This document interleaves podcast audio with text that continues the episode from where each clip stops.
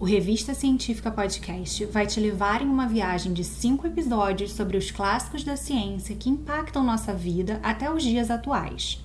Partindo do século XVII até o século XX, descobertas que mudaram a forma como compreendíamos o mundo e a forma como tratamos doenças. A ciência tem um impacto contínuo e poderoso em nossas vidas, e a série Clássicos da Ciência do Revista Científica Podcast vai te provar isso. A primeira série narrativa do podcast vai te contar a história dessas descobertas, sem deixar de lado as publicações científicas que foram geradas a partir delas, porque são graças a elas que o conhecimento científico vai sendo transmitido através das gerações. Essa série é uma forma de agradecimento a todos os apoiadores do podcast. Obrigada pela sua audiência e pela sua contribuição para manter o Revista Científica Podcast no ar. Fique agora com o episódio. Episódio 5 Estruturas rígidas e flexíveis. Talvez não seja exagero dizer que o tema desse episódio foi a descoberta mais importante da área biomédica no século XX e ainda assim é um clássico da ciência. Cada célula do nosso corpo contém uma molécula com toda a informação genética necessária para dar àquela célula as características e funções que ela deve ter. Essa molécula é o DNA ou ácido desoxirribonucleico. Ela foi descoberta em 1869 pelo bioquímico suíço Johann Friedrich Mischer mas a estrutura tridimensional da molécula de DNA foi descoberta apenas em 1953. E a descoberta dessa estrutura é uma história rodeada por controvérsias e questões de ética e de gênero. Muitos dizem que a descoberta foi feita por Francis Crick e James Watson quando trabalhavam em Cambridge, no Reino Unido. Eles, inclusive, ganharam o Prêmio Nobel de Medicina em 1962 por essa descoberta. Disse que eles elaboraram juntos o modelo da dupla hélice para a molécula de DNA. Apesar da estrutura básica da molécula de DNA ser uma dupla hélice semiflexível, as estruturas científicas da época eram, e talvez continuem sendo, um pouco rígidas demais. Eu te explico. Para descobrir a estrutura da dupla hélice, foram usadas técnicas de difração de raio-x. Na capa desse episódio, você vê a famosa ilustração de uma molécula de DNA e também a chamada foto 51, a primeira imagem feita da estrutura de dupla hélice do nosso DNA, obtida através de difração de raio-x.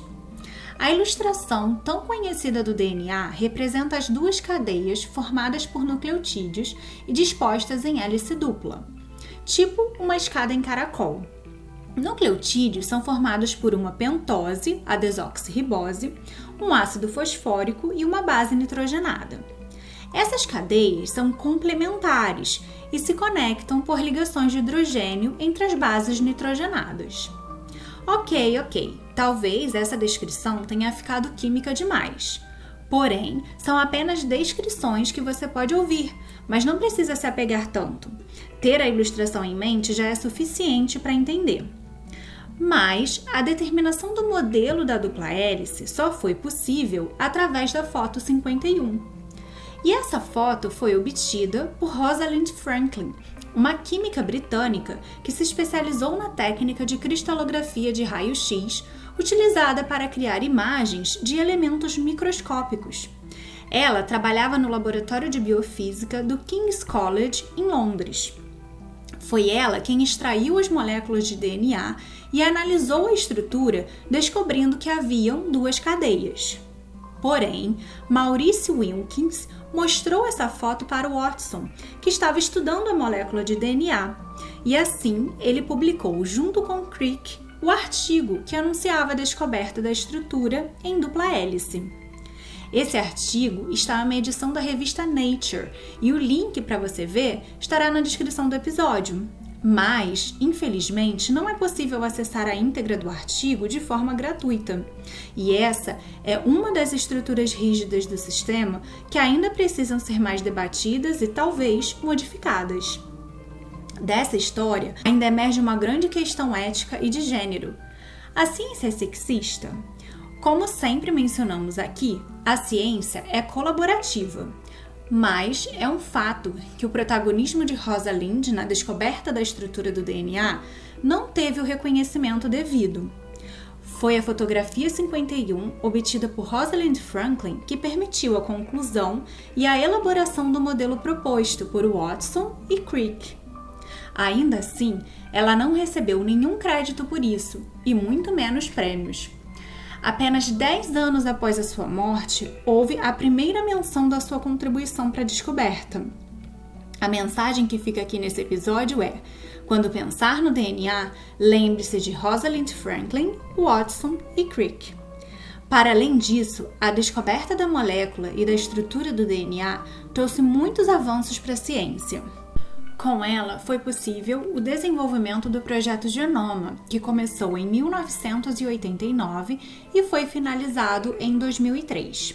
O objetivo do projeto era mapear e desvendar o código genético de organismos, animais, plantas, fungos, bactérias e vírus.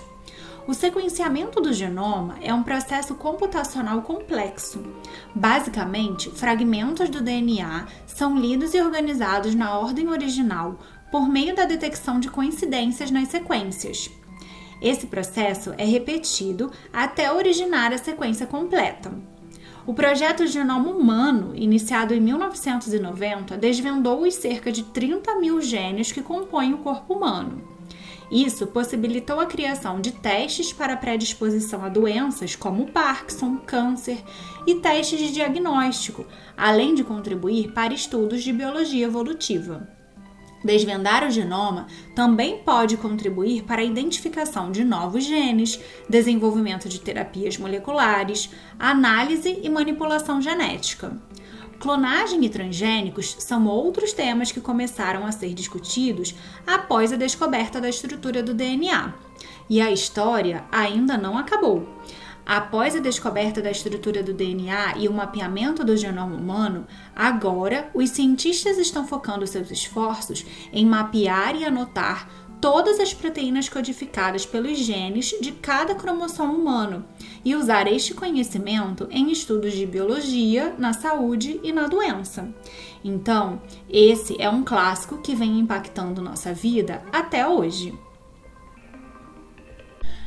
A série Clássicos da Ciência foi produzida como forma de agradecimento aos nossos apoiadores na campanha de financiamento coletivo do Apoia-se. Se você quiser se tornar um apoiador, acesse www.apoia.se barra Revista Científica Podcast. O roteiro, a apresentação e a edição do áudio foram feitas por mim, Luiz Hertal, e a revisão do conteúdo pelo Ronaldo Amaral.